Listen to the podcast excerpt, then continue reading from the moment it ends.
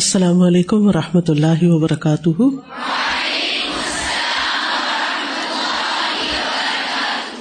الحمد للہ الکریم القادر العظیم القاہر خلق فقدر وشرع فیسر نحمده علی ما یوالیہ حمدا یحبہ ویرضیہ. تمام قسم کی حمد اللہ کے لیے ہے جو کریم ہے اور قدرت رکھنے والا ہے، عظمت والا ہے، غالب ہے، جس نے پیدا کیا اور اندازہ مقرر کیا اور شریعت بنائی اور اس کو آسان بنایا. ہم اس بات پر اس کی حمد کرتے ہیں جو وہ ہماری مدد کرتا ہے، ایسی حمد جس کو وہ پسند کرتا ہے اور جس پر وہ راضی ہو جاتا ہے. امام بخاری کا نام کیا تھا؟ محمد. کنیت کیا تھی؟ ابو عبداللہ. لقب کیا تھا؟ امام المحدثین. ماشاء اللہ، یاد رکھا آپ نے. کس دن پیدا ہوئے تھے؟ جمعے کے دن پیدا ہوئے تھے. کس شہر میں پیدا ہوئے تھے؟ بخارا کے شہر میں پیدا ہوئے تھے. کون سے مہینے میں پیدا ہوئے تھے؟ شوال کے مہینے، رمضان کے بعد پیدا ہوئے تھے. امام بخاری کے پردادا نے، جو پہلے مجوسی تھے، اسلام قبول کیا تھا. امام بخاری کے والد بھی محدث تھے. شابش. انہوں نے اپنی کمائی میں کس چیز کا خیال رکھا؟ حلال کا. امام بخاری کی والدہ کیسی تھی؟ بہت نیک اور دعائیں کرنے والی خاتون تھی، جن کی دعاؤں کی وجہ سے اللہ سبحانہ وتعالیٰ نے امام بخاری کو بینائی عطا کی تھی، جبکہ وہ ایک بیماری کی وجہ سے اپنی بینائی کھو بیٹھے تھے. اور یہ ایک بہت بڑا معجزہ ہے، کرامت کہنا چاہیے. معجزہ تو انبیاء کا ہوتا ہے، لیکن عام مفہوم میں ہم معجزہ کا لفظ بول دیتے ہیں. ان کی ابتدائی تعلیم و تربیت کس نے کی تھی؟ والدہ نے کی تھی، کیونکہ والد جلد فوت ہو گئے تھے. اور ان کو علم حدیث کا شوق کس عمر میں ہو گیا تھا؟ ماشاء اللہ، دس سال کی عمر میں. ان کی قوت حافظہ بہت زیادہ تھی. بڑے بڑے مشائخ ان سے مروب ہو جاتے تھے. جب تک یہ مجلس میں ہوتے، وہ بہت کیئرفلی اور کانشیسلی حدیث بیان کرتے تھے، اور مشائخ آپ سے اپنی غلطیوں کی اصلاح کروایا کرتے تھے. امام بخاری نے اپنا علمی سفر کب شروع کیا تھا؟ سولہ سال کی عمر میں، جبکہ وہ ٹین ایجر تھے. ہمارے تو کہا جاتا ہے نا کہ یہ بگڑنے کی عمر ہے، لیکن امام بخاری نے اپنے اس وقت کو بہت بہترین طریقے سے استعمال کیا، کیونکہ یہ بہت انرجی والی ایج ہوتی، بہت کچھ انسان سیکھ رہا ہوتا ہے. امام بخاری نے جب حدیث لکھنا شروع کی تو ان کی بینائی کیسی تھی؟ جی، چاندنی راتوں میں انہوں نے اپنی پوری تاریخ لکھ لی تھی، کیونکہ اس وقت راتوں کو روشنی میسر ہونا بہت ریئر ہوتا تھا، یعنی ہر ایک کو میسر نہیں ہوتی تھی. چاندنی راتیں جیسے کون سی چاندنی راتیں ہوتی ہیں؟ تقریباً دس سے لے کر بیس کے درمیان کی جو راتیں، ان میں چاند بہتر ہوتا ہے. گیارہ سے لے کے آن ورڈز جو ہے. انہوں نے جب حدیث لکھنا شروع کی، علمی سفر میں یہ تھا کہ مختلف مشائخ کے پاس جاتے، ان سے احادیث سنا کرتے تھے، اور پھر ان کو اپنے پاس لکھتے بھی تھے، کمپائل بھی کرتے تھے. امام بخاری کہتے ہیں، حج کرنے کے بعد میں مدینہ میں ایک سال تک لوگوں سے بالکل الگ تھلگ رہا. اس دوران صرف حدیث لکھنے میں مشغول رہا. ہم مدینہ جاتے ہیں، آپ میں سے بہت سے لوگ حج عمرے پر مدینہ گئے ہوں گے، تو عام طور پر کیا کیا جاتا ہے؟ مسجد نبوی کے علاوہ بازار، بازاروں کی رونق ہم خوب بڑھاتے ہیں، کیونکہ ہم سوچتے ہیں کہ مکہ میں تو عمرہ کر رہے تھے، اللہ کے گھر میں عبادت کر رہے تھے، اب مدینہ آیا، ذرا وقت مل گیا، اب جاتے جاتے ذرا خوب شاپنگ کر لیں. ٹھیک ہے، اس کی بھی ضرورت ہوتی ہے، لیکن بہت زیادہ وقت جو ہے ہمارا ان کاموں میں نہیں جانا چاہیے. وہاں بھی سیکھنا چاہیے. مسجد نبوی میں خواتین کے جو دو حصے بنے ہوئے ہیں، ان میں جیسے گیٹ ٹوینٹی فائیو ہے، اس کے پاس بھی مکتبہ نسائیہ ہے، اس پہ نشان لگا ہوا ہے. جب آپ کے پاس فارغ وقت ہو، وہاں بیٹھ کر کچھ نہ کچھ ضرور پڑھیں. فقہ القلوب کی کتاب میں نے وہیں پڑھنی شروع کی تھی، اور وہیں پر ہی اللہ نے میرے دل میں خیال ڈالا تھا کہ یہ کتاب دوسروں کے ساتھ شیئر کرنی چاہیے. مدینہ میں نبی صلی اللہ علیہ وسلم کی دعا سے دگنی برکتیں ہیں، مکہ کی نسبت بھی دگنی برکت اللہ نے رکھی ہے. وہاں کی تمام چیزوں میں، وہاں کے وقت میں بھی بڑی برکت ہے، عبادت میں بھی برکت ہو جاتی ہے، اور ایک سکینت طاری رہتی بندے پر، تو اس کو کھونا نہیں چاہیے. اور آپ بھی اس سنت کو زندہ کریں کہ وہاں بیٹھ کر کچھ نہ کچھ حدیث کے بارے میں پڑھیں یا پڑھائیں یا پھر اس کو لکھیں. عموماً مشکل یہ ہو گئی ہے کہ سوشل میڈیا کی وجہ سے اب وہاں جاتے ہی ایسی سم مل جاتی ہے کہ جس میں کئی جی بی ڈیٹا ہوتا ہے، اور پھر وہاں مسجد نبوی کے اندر بھی افسوس کے ساتھ کہنا پڑتا ہے کہ لوگ کچھ نہ کچھ ادھر ادھر کی چیزیں بیٹھ کے دیکھ کے وقت ضائع کر رہے ہوتے ہیں. تو اللہ تعالیٰ آپ کو لے جائے تو کبھی بھی آپ ایسا کوئی کام نہ کریں کہ جس سے مسجد کی حرمت پامال ہو، بلکہ اس وقت کو کچھ سیکھنے سکھانے میں اگر آپ کے کچھ تاثرات ہیں تو ٹھیک ہے، وہ بیٹھ کے ٹائپ کر سکتے ہیں، کچھ احادیث شیئر کر سکتے ہیں مدینہ کی فضیلت کے بارے میں وغیرہ وغیرہ۔ حصول علم کے دوران امام بخاری ہر سال حج کرتے تھے۔ وہ کیوں؟ حج کا شوق تھا اس لیے، علماء سے ملنے کے لیے، علماء سے سیکھنے کے لیے۔ وہ کہتے ہیں میں بصرہ میں پانچ سال تک رہا، اس دوران میرے ساتھ میری کتابیں بھی تھیں اور میں ہر سال حج کو جاتا اور واپس آ کر تصنیف کے کام میں مشغول ہو جاتا۔ امام بخاری خاص طور پر جس فن کے ماہر تھے وہ علل الحدیث ہے، انشاءاللہ آپ پڑھیں گے علوم الحدیث تو علل کے بارے میں بھی پڑھیں گے۔ جب ان سے ایک مرتبہ علل الحدیث کے بارے میں سوال کیے جا رہے تھے تو وہ اس طرح تیر کی طرح گزر رہے تھے گویا وہ قل هو اللہ احد پڑھ رہے ہوں، یعنی اتنی تیزی کے ساتھ وہ بتا رہے تھے، جواب دے رہے تھے۔ محمد بن یعقوب کہتے ہیں میں نے اپنے والد سے سنا، وہ کہہ رہے تھے کہ میں نے مسلم بن حجاج کو، صحیح مسلم کتاب ہے، دیکھا کہ وہ بخاری کے سامنے یوں سوال کرتے تھے جیسے کوئی بچہ سوال پوچھتا ہے۔ امام بخاری کے بے شمار استاد ہیں جنہیں گن نہیں سکتے، یعنی ہزار سے زیادہ استاد ہیں امام بخاری کے، لیکن جو مشہور استاد ہیں انشاءاللہ جب آپ بخاری ابھی شروع کریں گے تو آپ دیکھیں گے کہ جہاں بھی وہ کہتے ہیں نا حدثنا فلاں، وہ ان کا استاد ہوتا ہے، یہ پہچان ہے، یعنی پہلا نام جو سند میں آتا ہے وہ امام بخاری کے استاد کا آتا ہے۔ اس کے علاوہ امام احمد بن حنبل، اسحاق بن راہویہ، اسحاق بن راہویہ ہی کی سجیشن پر امام بخاری نے صحیح بخاری کمپائل کی تھی۔ بعض اوقات استاد ایک بات کہتا ہے، کہہ کے بھول جاتا ہے، لیکن جو عقل مند شاگرد ہوتے ہیں جنہوں نے زندگی میں کچھ کرنا ہوتا ہے اس کو پلے باندھ لیتے ہیں ایک قیمتی نصیحت کے طور پر۔ تو اسحاق بن راہویہ نے اپنی مجلس میں خواہش کا اظہار کیا کہ کاش کوئی شخص صحیح احادیث کو ابواب کے اعتبار سے مرتب کر لے۔ امام بخاری نے دل میں ٹھان لیا یہ کام میں کروں گا، اور پھر وہ یہ نہیں کہ ٹھان کے اٹھ کے بھول گئے، نہیں، بلکہ اس کو یاد رکھا اور وہ کر کے دکھایا۔ اسی طرح اور بھی بہت سے نام ہیں جن کو آپ کتاب میں پڑھیں گے انشاءاللہ تعالی۔ امام بخاری کہتے ہیں میں نے ایک ہزار اسی شیوخ سے حدیث لکھی ہے، یعنی ان سے لے کے لکھی بھی، اور وہ سب کے سب محدث تھے۔ ان کے شاگردوں میں بے شمار شاگرد ہیں، لیکن خاص طور پر صحیح مسلم کے مسلم بن حجاج، ابو عیسیٰ ترمذی، ابو عبد الرحمن النسائی، ابو حاتم الرازی، ابو زرعہ، ابو بکر بن خزیمہ، صحیح بن خزیمہ کا نام سنا ہوگا آپ نے، اور اس کے علاوہ بھی۔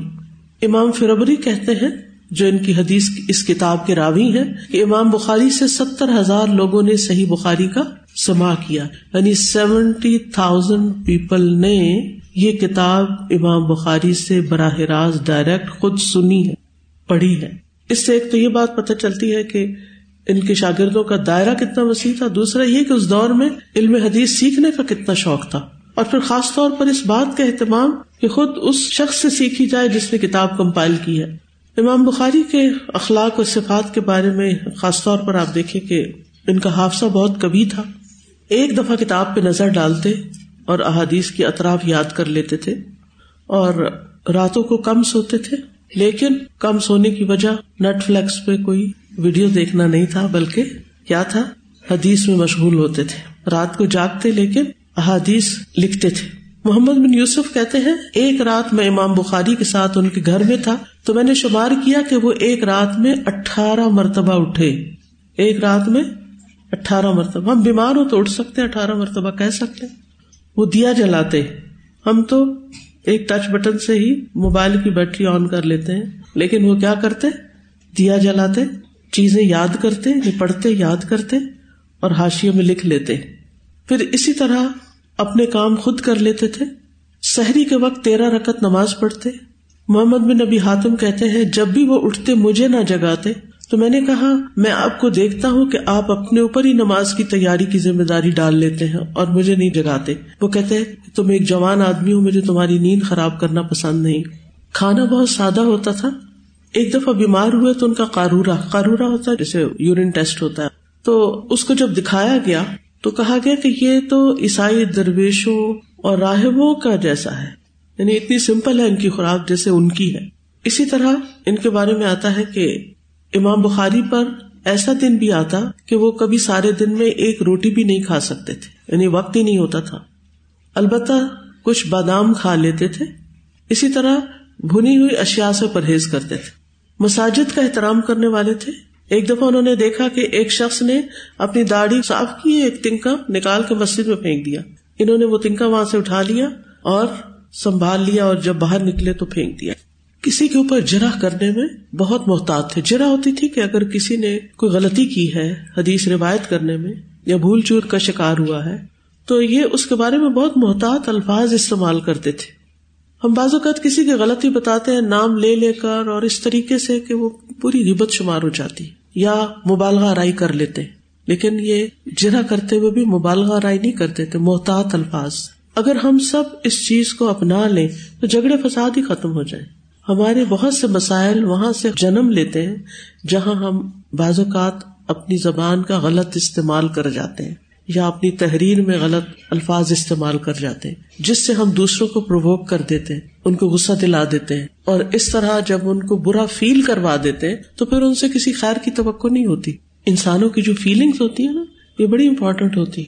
کسی کو کم تر فیل نہ کروائیں، کسی کو بے وقوف محسوس نہ کروائیں. میں تمہیں کچھ نہیں سمجھتا، تمہیں تو عقل ہی نہیں، تم تو عقل کے کورے ہو، تم تو گدھے ہو، تم تو فلاں. بعض مائیں ایسی حماقت کرتی کہ اپنے بچوں کو ایسے الفاظ سنا سنا کر بے وقوف بنا دیتی ہیں.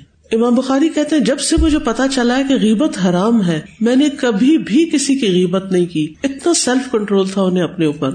وہ کہا کرتے تھے مجھے امید ہے کہ میں اس حال میں اللہ سے ملوں گا کہ وہ کسی کی غیبت کرنے پر میرا مواخذہ نہیں کرے گا، مجھے نہیں پکڑے گا.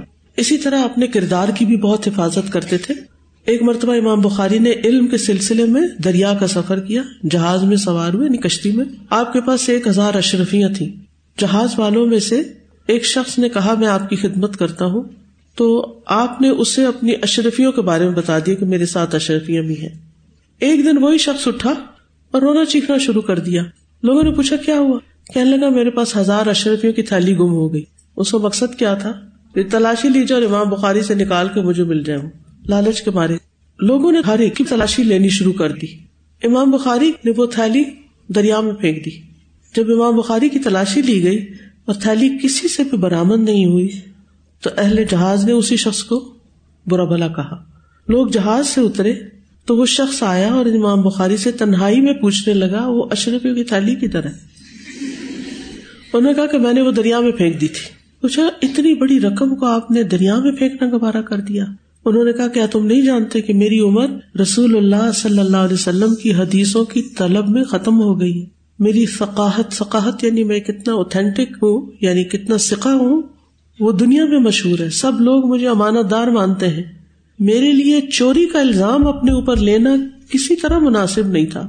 جس دولت کو میں نے تمام عمر میں حاصل کیا اس کو چند اشرفیوں کی وجہ سے کھو دیتا، یعنی اپنی اشرفیاں بچا لیتا، اور جو اتنی ان کی صداقت اور امانت اور ثقافت مشہور تھی اس کو گنوا دیتا.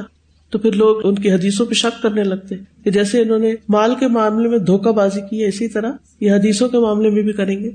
علم کی خاطر ہر قربانی دینے کو تیار تھے، مال کی، جان کی، وقت کی، جذبات کی، خواہشات کی، ہر چیز کی.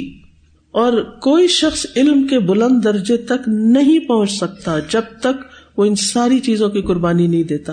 یہ آپ کی چوائس ہے. آپ ایک عام انسان کی طرح رہنا چاہتے ہیں، ویل اینڈ گڈ. نماز روزہ کریں، دنیا کے کام کاج کریں، اور اس طرح اللہ کو راضی کر کے دنیا سے چلے جائیں، کوئی حرام غلط کام نہ کریں. لیکن اگر آپ چاہتے ہیں کہ آپ اعلیٰ علیین والوں میں سے ہوں تو پھر آپ کو دنیا میں کام بھی اعلیٰ کرنے ہوں گے. آپ کو بہت سی چیزوں کی قربانی دینی ہوگی، محنت کرنی ہوگی، اپنے وقت کو صحیح استعمال کرنا ہوگا، کم تر چیزوں پہ راضی نہیں ہونا. جب بھی آپ کے کام کرنے لگتے ہیں اس وقت یہ سوچا کریں کہ اس وقت یہ کام کرنا بہتر ہے یا اس سے بہتر بھی کچھ ہو سکتا ہے. کیونکہ بعض اوقات انسان سوچتا ہے نا اب میں تھکا ہوا ہوں، اب میں بس ریلیکس ہونا چاہتا ہوں، اور چلو میں ابھی یہ کر لیتا ہوں. مثال کے طور پر آپ دیکھیے قرآن مجید کا پڑھنا کیا ہے. خود قرآن کہتا ہے ہو خیر مما یجمعون، یہ ہر اس چیز سے بہتر ہے جسے لوگ جمع کر رہے ہیں. لیکن پھر کیوں ایسا ہوتا ہے کہ اتنی بہترین چیز آپ جمع کرتے کرتے چھوڑ کے آپ دنیا کی تعلیم کی طرف نکل جاتے ہیں؟ خیر اسی وقت جب آپ یہ حاصل کر رہے ہوتے ہیں. میں نہیں کہتی کہ وہ تعلیم حاصل نہ کریں، لیکن عام طور پر ہمارا ٹرینڈ یہی ہے کہ ہم اتنے متاثر ہیں دنیا کی ڈگریوں سے کہ اس کے مقابلے میں قرآن مجید کے پڑھنے کے وقت کو ہم سمجھتے شاید ہماری زندگی کا ایک سال بس جا رہا ہے، یہ کسی کام نہیں آئے گا. ہمیں دنیا میں فائدہ نہیں دے گا.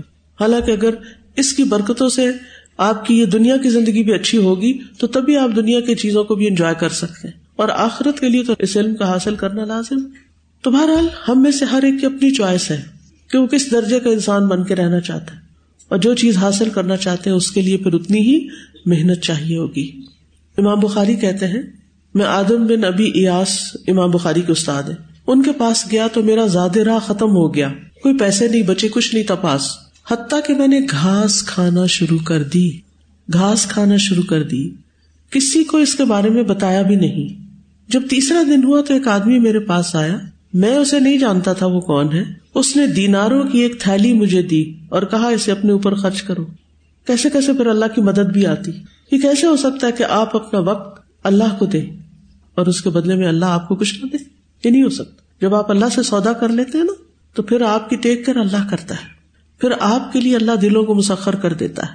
امام بخاری نے احادیث پر عمل بھی کیا. مثلاً تیر اندازی کے بارے میں احادیث آئی تو انہوں نے تیر اندازی کی سنت پر عمل کرنے کے لیے, اور کہتے کہ اتنے ماہر ہو گئے اس میں کہ آپ کا تیر کبھی نشانے سے خطا نہیں جاتا تھا.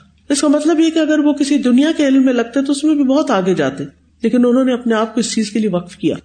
دنیاوی علوم میں جب انسان آگے جاتا ہے تو دنیا میں اس کی بڑی تعریف ہوتی, تو انسان پر کمزور ہے نا, انسان سوچتا ہے میں وہ رستہ اختیار کروں جس سے میری دنیا میں تعریف ہو اور میری دنیا زیادہ آسان ہو جائے, بہتر ہو جائے. اور اس وقت کو جب وہ دین کے علم میں اور اللہ کے یہاں بلند درجات حاصل کرنے میں لگا سکتا ہے, وہ اس میں سے نکال دیتا ہے, کیونکہ اللہ کے وعدوں پہ یقین نہیں رہتا.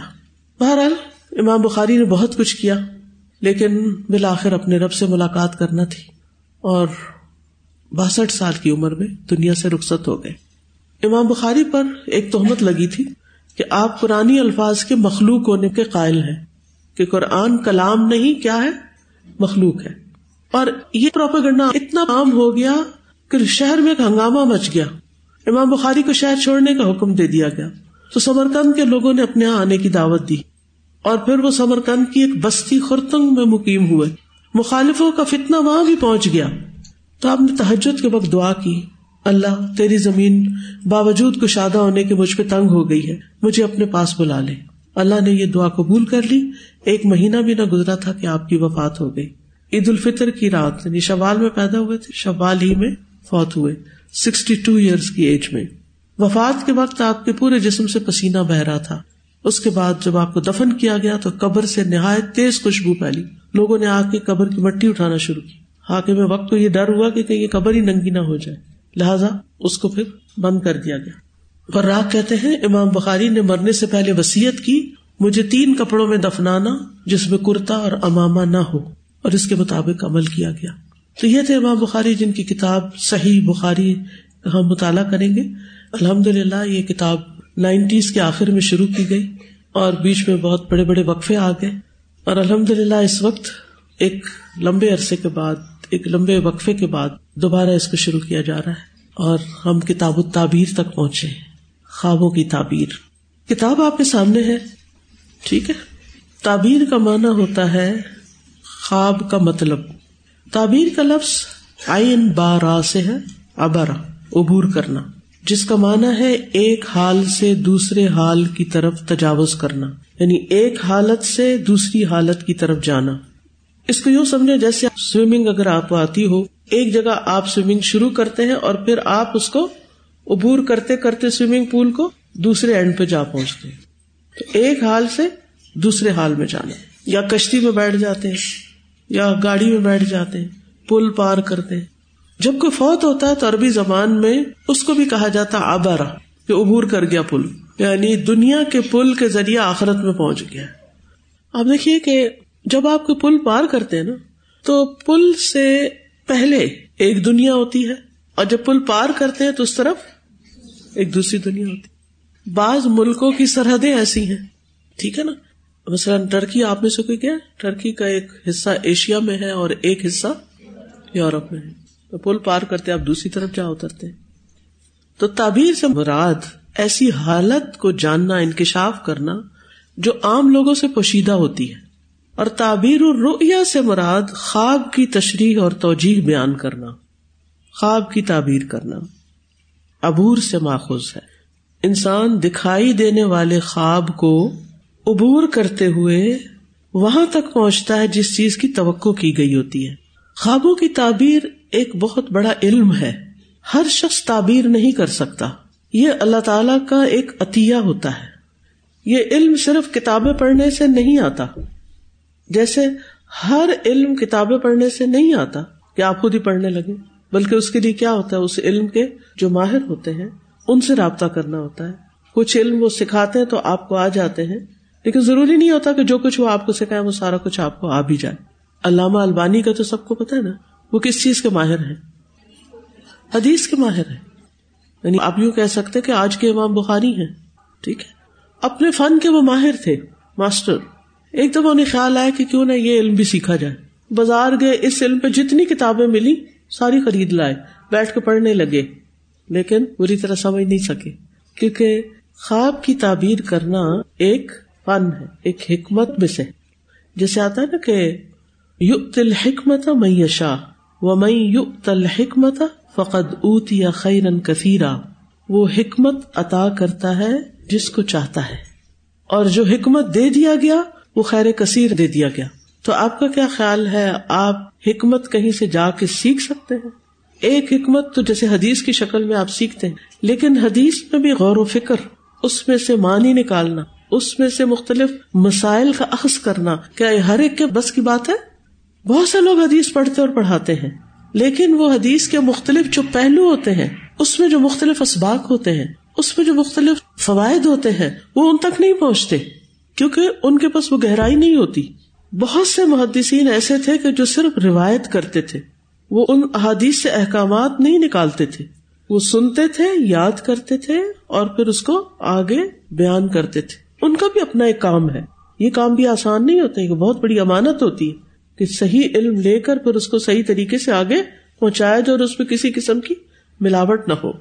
اور تعبیر الرؤیا یا کتاب الرؤیا، رؤیا سے مراد ہر وہ چیز ہے جو انسان اپنی نیند کی حالت میں دیکھتا ہے. رؤیا کیا ہے؟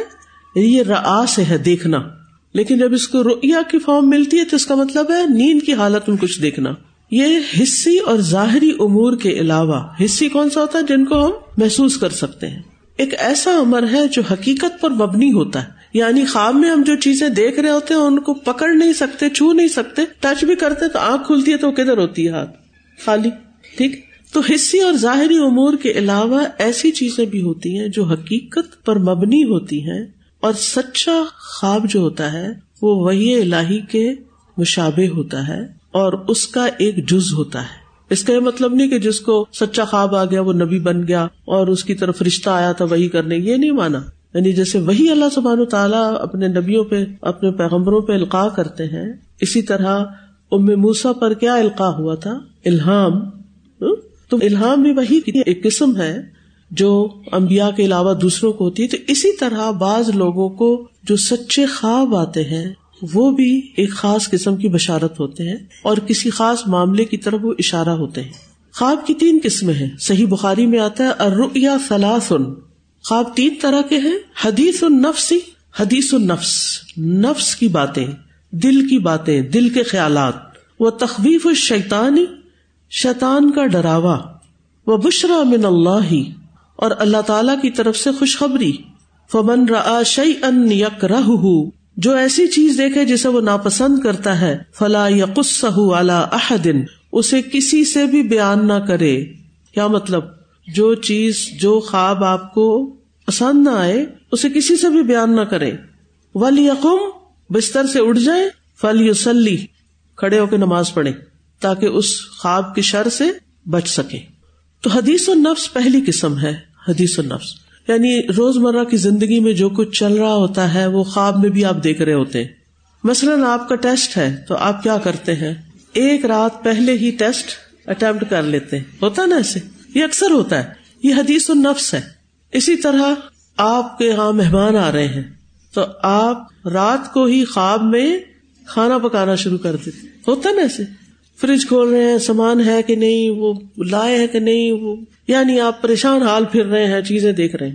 اسی طرح آپ کو کچھ خریدنا ہے تو آپ پہلے ہی خواب میں شاپنگ کر رہے ہوتے ہیں. اسی قسم کی اور چیزیں بھی ہوتی ہیں. مثلا آپ نے ٹریول کرنا ہے, پاکستان آنا ہے, تو آپ کیا کرتے ہیں؟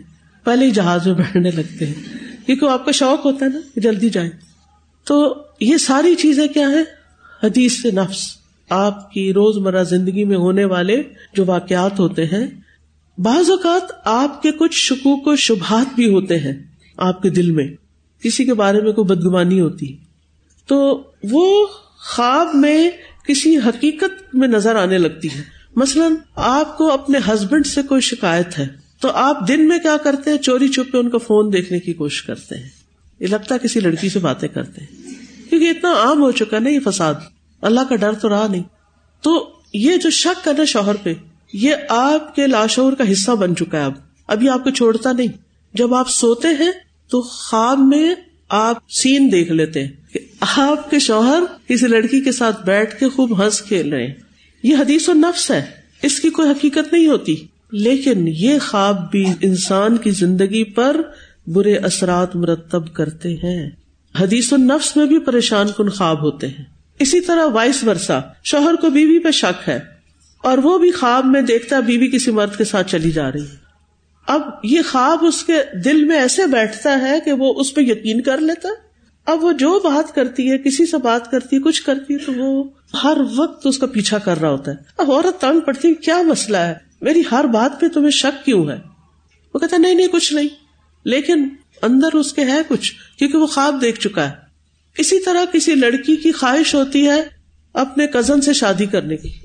مثلاً اب وہ خواب میں دیکھتی ہے کہ اس کی شادی اس سے ہو رہی ہے, بات پکی ہو گئی. وہ یہ کہانیاں اپنی دوست کو بھی سنا چکی ہوتی ہے, اس کی دوست بھی وہی خواب دیکھ لیتی ہے. اب تو سونے پہ سہاگا, اب تو یقین ہو گیا کہ شادی ہونی ہی ہے, لیکن عملی زندگی میں کوئی بات بنتی نہیں. کوئی رشتہ آتا ہے, لڑکی ریجیکٹ ریجیکٹ ریجیکٹ. ماں باپ پریشان ہیں, ان کو سمجھ نہیں آ رہی کہ مسئلہ کیا ہے اس کے ساتھ, اور وہ اپنے دل میں پکا کر کے بیٹھی رہتی بیٹھی رہتی اوور ایج ہو جاتی ہے, کہیں شادی نہیں کرتی, حتیٰ کہ وہ لڑکا کہیں اور شادی کر چکا ہوتا ہے. پھر بھی وہ کہتی نہیں میں نے خواب دیکھا تھا. اتنا خواب پر ایمان لائی بھی ہوتی ہے, حالانکہ یہ حدیث النفس تھی, اس کی کوئی حقیقت نہیں تھی. تو کبھی وہ خواہشات ہوتے ہیں, کبھی وہ خیالات ہوتے ہیں, کبھی وہ خوف ہوتے ہیں, انگزائٹی ہوتی ہے. کوئی آپ کو فکر ہے امتحان کی, کسی چیز کی انگزائٹی اسی چیز کی ہوتی ہے جو آ رہی ہو. کبھی ڈپریشن بھی ہوتا ہے, تو وہ کوئی صدمہ گزر چکا ہوتا ہے, کسی نے آپ کے ساتھ کوئی برا بھلا سلوک کیا ہوتا ہے, اور وہ پھر خواب میں بھی آ جاتا ہے. تو ہمارے بعض جو توہمات ہوتے ہیں, ہمارے بعض جو خیالات ہوتے ہیں, ان کو یہ حدیث و نفس کیا کرتی ہے؟ پکا کر دیتی ہے. اس لیے اس کے لیے آپ کو باقاعدہ کسی علم والے سے یا جو ماہر نفسیات ہو اس سے بھی کاؤنسلنگ کرنی چاہیے. آپ میں سے کس کس نے نفسیات پڑھی ہوئی ہے؟ الحمدللہ کافی لوگوں نے. اس میں ایک چیپٹر ہوتا ہے نا خواب کے بارے میں, کیونکہ میں نے خود پڑھی ہوئی ہے نا, خوابوں کے بارے میں چیپٹر ہے نا, وہ پوری اس کی سائیکالوجی بیان کرتے ہیں کہ یہ خواب کیا ہوتے ہیں, کیوں آتے ہیں. اگر وہ بھی سائیڈ بائی سائیڈ آپ پڑھ لیں تو کئی باتیں اس میں بہت اچھی ہیں. اس سے مجھے بہت ہیلپ ملی تھی خوابوں کو سمجھنے میں. تو جب ہم کوئی اچھا خواب دیکھ لیتے ہیں شادی وادی ہونے کا تو خوش رہتے ہیں خوش رہتے ہیں جب کوئی برا خواب دیکھ لیتے ہیں کہ اب طلاق ہو جائے گی, شوہر فوت ہو جائے گا, فلاں ہو جائے گا, تو پھر حالات خراب ہو جاتے ہیں. اگر بارہا انسان ایسی کیفیت سے گزرے تو بعض اوقات نفسیاتی مریض بھی بن جاتا ہے. اس کا علاج ہونا ضروری ہے. اس کے لیے سب سے پہلا علاج تو وہ کرے کہ جو ایسا خواب آنے پر حدیث میں ہمیں چیزیں بتائی گئی. میں انشاءاللہ آگے جا کر بیان بھی کروں گی کہ ایسے خواب آنے پر آپ کریں کیا کیا. ابھی تو میں صرف خواب کی اقسام بیان کر رہی ہوں, ٹھیک, تاکہ آپ اپنے خوابوں کو ڈسٹنگوش کر سکیں. دوسرے ہوتے ہیں شیطانی خواب. یہ سب سے خطرناک خواب ہوتے ہیں, شیاطین کی طرف سے ہوتے ہیں. شیطان آپ کا دشمن ہے اور وہ ایسی ایسی چیزیں خواب میں آپ کو دکھاتا ہے کہ جس کی وجہ سے آپ پریشان ہو کے اٹھتے ہیں. اور اس میں بعض اوقات یہ جو میاں بیوی بی کے درمیان اختلاف کی بات ہے نا, ایک تو شک کی بنیاد پر ہوتا ہے, لیکن ایک شیطان کی باقاعدہ کوشش کی وجہ سے ہوتا ہے. ابلیس سب سے بڑا کارنامہ کس کو قرار دیتا ہے؟ اس شیطان کو تاج پہناتا ہے جو میاں بیوی بی میں پھوٹ ڈلوا کے آئے. اور وہ شیطان بندے کو صرف جیتے جاگتے ہی نہیں مسائل کھڑا کرتا, اس کے لیے فساد پیدا کرتا, بلکہ خواب میں بھی وہ ایسی چیزیں دکھاتا ہے کہ جس سے میاں بیوی کے درمیان نفرت پیدا ہو جاتی. مثلا آپ نے خواب میں جیتے جاگتے اپنے شوہر کو کسی عورت کے ساتھ انوالو ہوتے دیکھا، کسی بہت ہی بری کنڈیشن میں دیکھا، کیا آپ یہ خواب بھول سکتے؟ نہیں بھول سکتے نا. تو یہ شیطان نے آپ کو دکھائی ایسی چیز جس کی وجہ سے وہ چیز آپ کے ذہن پر راسخ ہو گئی. تو عورت جو ہے پھر وہ بہت پریشان ہو جاتی ہے کہ میں نے اتنی قربانیاں دی ہیں لیکن یہ شخص دوسری عورتوں کے ساتھ بہت دلچسپی لیتا ہے، مجھے تو پہلے بھی شک تھا، اس نے آگے جا کے بھی مجھے چھوڑ دینا، بہتر ہے کہ میں خلا لے لوں. یہاں تک بعض اوقات معاملات پہنچ جاتے ہیں. تو ایسے خواب شیطان کی طرف سے آنے والے بعض اوقات انسان کے اندر ڈپریشن، مایوسی اور یہ چیزیں پیدا کرتے ہیں. قرآن مجید میں آتا ہے نا، الشیطان یعدکم الفقر ویأمرکم بالفحشاء، شیطان تمہیں محتاجی سے ڈراتا ہے اور بے حیائی کا حکم دیتا ہے. اور وہ کون سی محتاجی سے ڈراتا ہے؟ کیا کہتا ہے؟ تمہارے شوہر کی جاب چلی جائے گی، تمہارے ابو فوت ہو جائیں گے، وہ فوت ہو گئے ہیں، اب تمہارا کمانے والا کوئی نہیں رہے گا. اب خود سوچیں کہ جو لڑکی ایسا خواب دیکھ لے کہ گھر کا کمانے والا مر گیا ہے، صبح اٹھ کے اس کی حالت کیا ہوگی؟ تکلیف ہوگی نا. یہ کون تھا دراصل؟ شیطان. وہ ڈرانا چاہتا تھا کس سے؟ الشیطان یعدکم الفقر، فقر سے ڈراتا ہے. وہ چاہتا ہے کہ آپ کمانے والوں کو مرتا دیکھیں تاکہ آپ محتاج ہونے کا خوف کھائیں. اسی طرح محتاجی مالی بھی ہوتی ہے، محتاجی بدنی بھی ہوتی ہے کہ مثلاً آپ ایسی بیماری میں مبتلا ہو گئے ہیں کہ آپ چل ہی نہیں سکتے. اچھا خواب میں تو بعض اوقات ایسا ہوتا ہے کہ چیز ساتھ رکھی ہوتی اٹھائی نہیں جاتی نا، ہوتا ہے نا ایسے. اچھا خواب میں آپ چلنے کی کوشش کر رہے ہیں، آپ چل ہی نہیں پا رہے، چل ہی نہیں پا رہے. آپ دوڑنے کی کوشش کر، آپ دوڑ نہیں پا رہے. آپ کچھ اٹھانے کی کوشش کریں، اٹھا نہیں پا رہے. اچھا یہ چیز آپ کے دل میں کیا پیدا کر دیتی ہے کہ آپ کیا ہو گئے؟ محتاج، آپ پیرالائز ہو گئے، آپ بیمار ہو گئے، اب آپ کچھ نہیں کر سکیں گے. اس سے دل میں کیا پیدا ہوا؟ خوف پیدا ہوا. لہذا یہ خواب بھی اگرچہ شیطان کی طرف سے لیکن ہماری زندگی میں اہمیت رکھتے ہیں، اور ان کے جو اثرات ہیں ان سے باہر نکلنا بھی بہت ضروری ہے. جو صاحب علم ہوتے ہیں، جو صاحب علم تعبیر کرنے والے ہوتے ہیں، اگر آپ صرف ان سے ایسے خواب بیان کریں تو وہ آپ کے سارے حالات کو جان کر آپ کو ایسی تعبیر دیں گے کہ آپ کا ذہن روشن ہو جائے گا اور آپ اس ڈپریشن سے باہر آ جائیں گے کہ یہ تو کچھ بھی نہیں تھا. جو پرانی پرانی کتابیں لکھی ہوں، جیسے ابن سیرین کی کتاب ہر گھر میں ہوتی ہے، صبح سویرے کھل جاتی ہے کہ آج یہ دیکھا ہے تو اس کا کیا مطلب ہے. مثلا جوتا گم ہوتا دیکھا تو کہا یہ شوہر مر جائے گا، وہ دانت گرا تو کہا ماموں مر جائے گا، نیچے والے دانت پتہ نہیں پھپھی ہوتی ہے کہ کون ہوتا ہے. اس طرح کی خوابوں کی تعبیریں لکھی ہوئی ہیں. لہٰذا ہم کیا کرتے ہیں، ساری باتیں چھوڑ کے صرف ایک دانت کو پکڑ لیتے ہیں اور اس کی تعبیر دیکھ کے پھر مزید پریشان ہوتے ہیں. حالانکہ ہر شخص، جیسے پہلے میں نے کہا، ہر شخص خواب کی تعبیر نہیں کر سکتا کیونکہ اس کے لیے بہت ساری چیزوں کو دیکھنا پڑتا ہے. اور پرانی کتابیں آج کے دور میں کام کم ہی آتی ہیں. پرانے زمانے میں یہ لائٹیں بھی نہیں تھی، پنکھے نہیں تھے، اے سی نہیں تھے، یہ آئی پیڈ نہیں تھے، آئی فون نہیں تھے، گاڑیاں نہیں تھی، کاریں نہیں تھی، جہاز نہیں تھے. ان میں سے کون سی چیزیں تھی؟ اور اب ہماری خوابوں میں زیادہ تر کیا ہوتا ہے؟ یہ ساری چیزیں دیکھیں. یہ کون سی کتاب میں جا کے آپ پڑھیں گے کہ کس کا کیا مطلب ہے؟ لہذا اگر آپ کی علم کے ساتھ شناسائی ہے اور آپ قرآن کی آیات میں غور و فکر اور تدبر کرتے ہیں تو بہت ساری چیزیں اللہ تعالیٰ آپ کے دل پر واقع کر دیتا ہے. لیکن یہ ہر ایک کے ساتھ نہیں ہوتا.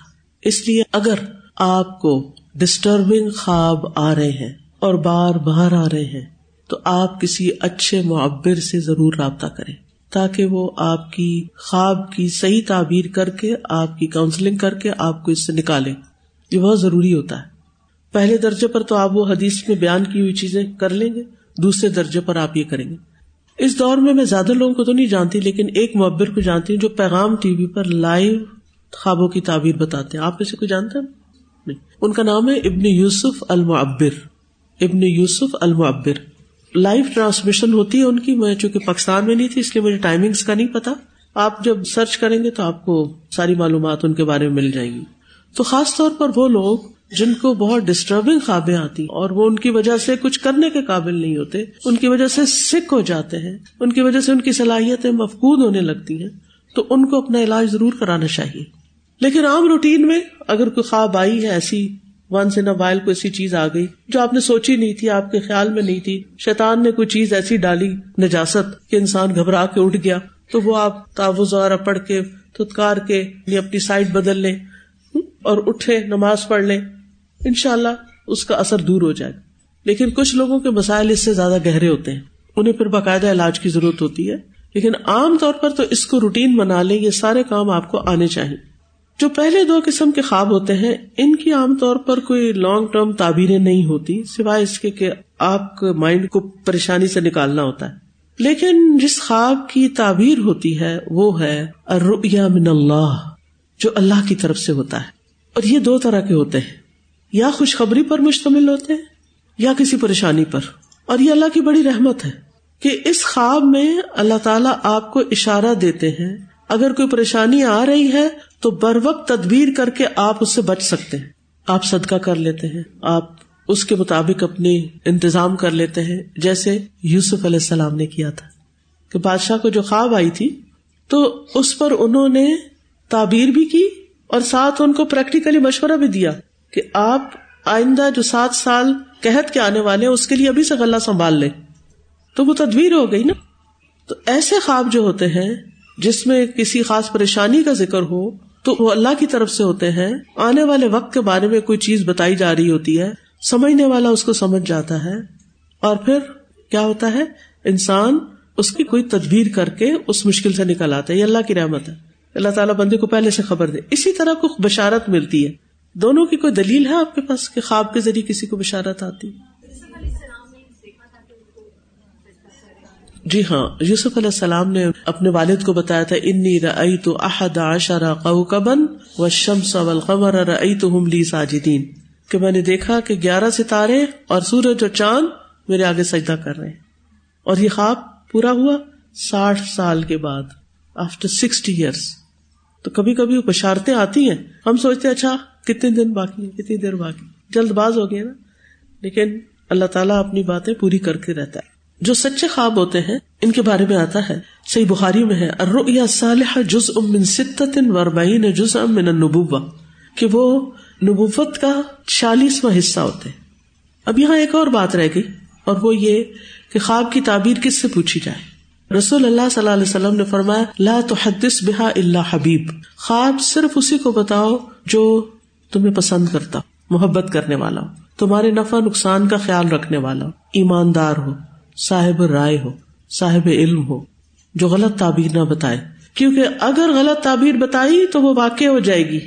حدیث میں آتا ہے جس کا مفہوم ہے کہ خواب پرندوں کے پاؤں میں ہے جب تک وہ نکل نہ جائے, یعنی وہ نکل جائے تو واپس, جیسے پرندے نے کوئی کنکری پکڑی ہوئی ہے چھوڑ دے تو واپس تو نہیں آتی نا, وہ چھوٹ گئی. ایسے ہی خواب بھی معلق رہتا ہے, جب کوئی اس کی تعبیر کر دیتا ہے تو وہ واقع ہو جاتی ہے.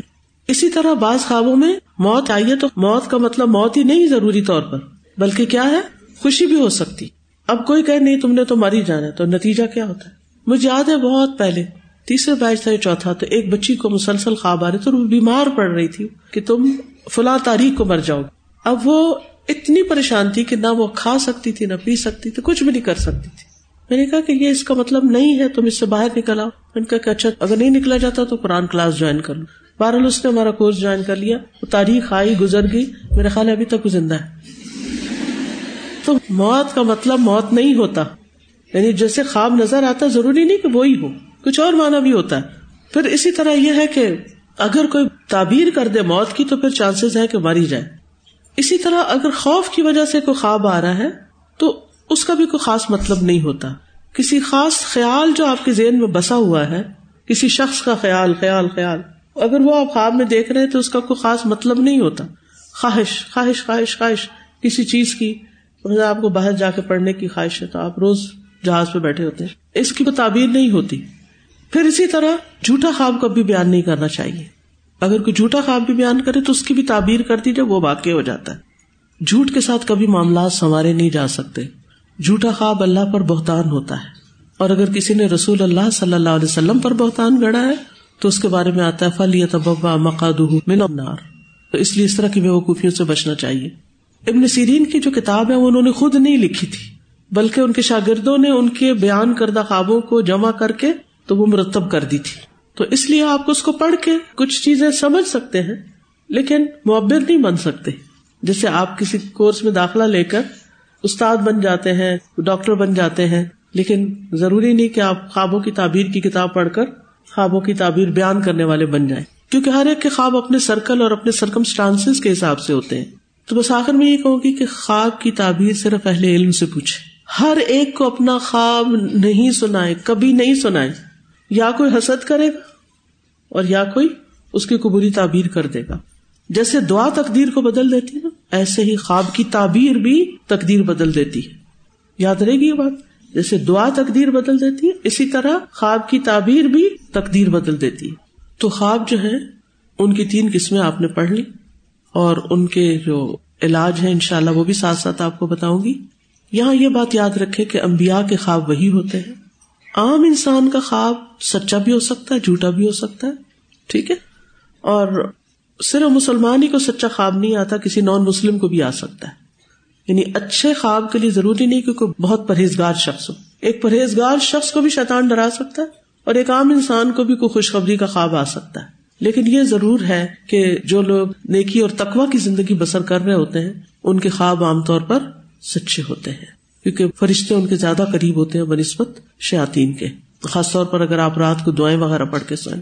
تو امام بخاری نے خوابوں کے احکام اور مسائل بیان کرنے کے لیے نائنٹی نائن مرفوع احادیث کا انتخاب کیا ہے, جن میں سے ایٹی ٹو متصل سند سے بیان کی اور سترہ معلق اور متابع کی حیثیت سے. سیونٹی فائیو احادیث اس میں سے ریپیٹ ہوئی ہیں, تو نائنٹی نائن میں سے سیونٹی فائیو اگر ریپیٹڈلی آئیں گی مختلف معنی نکالنے کے لیے, تو اس سے انشاءاللہ آپ کو بہت سی باتیں یاد رہ جائیں گی. اس میں بوریت کا اظہار نہ کریں, بلکہ یہ سوچے کہ دوبارہ آگے یہ حدیث اب میں اس کو یاد کر لیتی ہوں. اس کے علاوہ امام بخاری نے یہاں دس آثار کا بھی ذکر کیا ہے جو صحابہ اور تابعین وغیرہ سے ہیں, اور تقریباً اڑتالیس کے قریب چھوٹے چھوٹے عنوانات بھی قائم کیے ہیں, جن میں خوابوں کے متعلق ٹھوس حقائق اور شرعی احکام کا بیان ہوا ہے. ٹھیک ہے, وآخر دعوانا ان الحمدللہ رب العالمین. سبحانک اللہم و بحمدک, اشہد ان لا الہ الا انت, استغفرک و اتوب الیک. السلام علیکم و رحمۃ اللہ وبرکاتہ.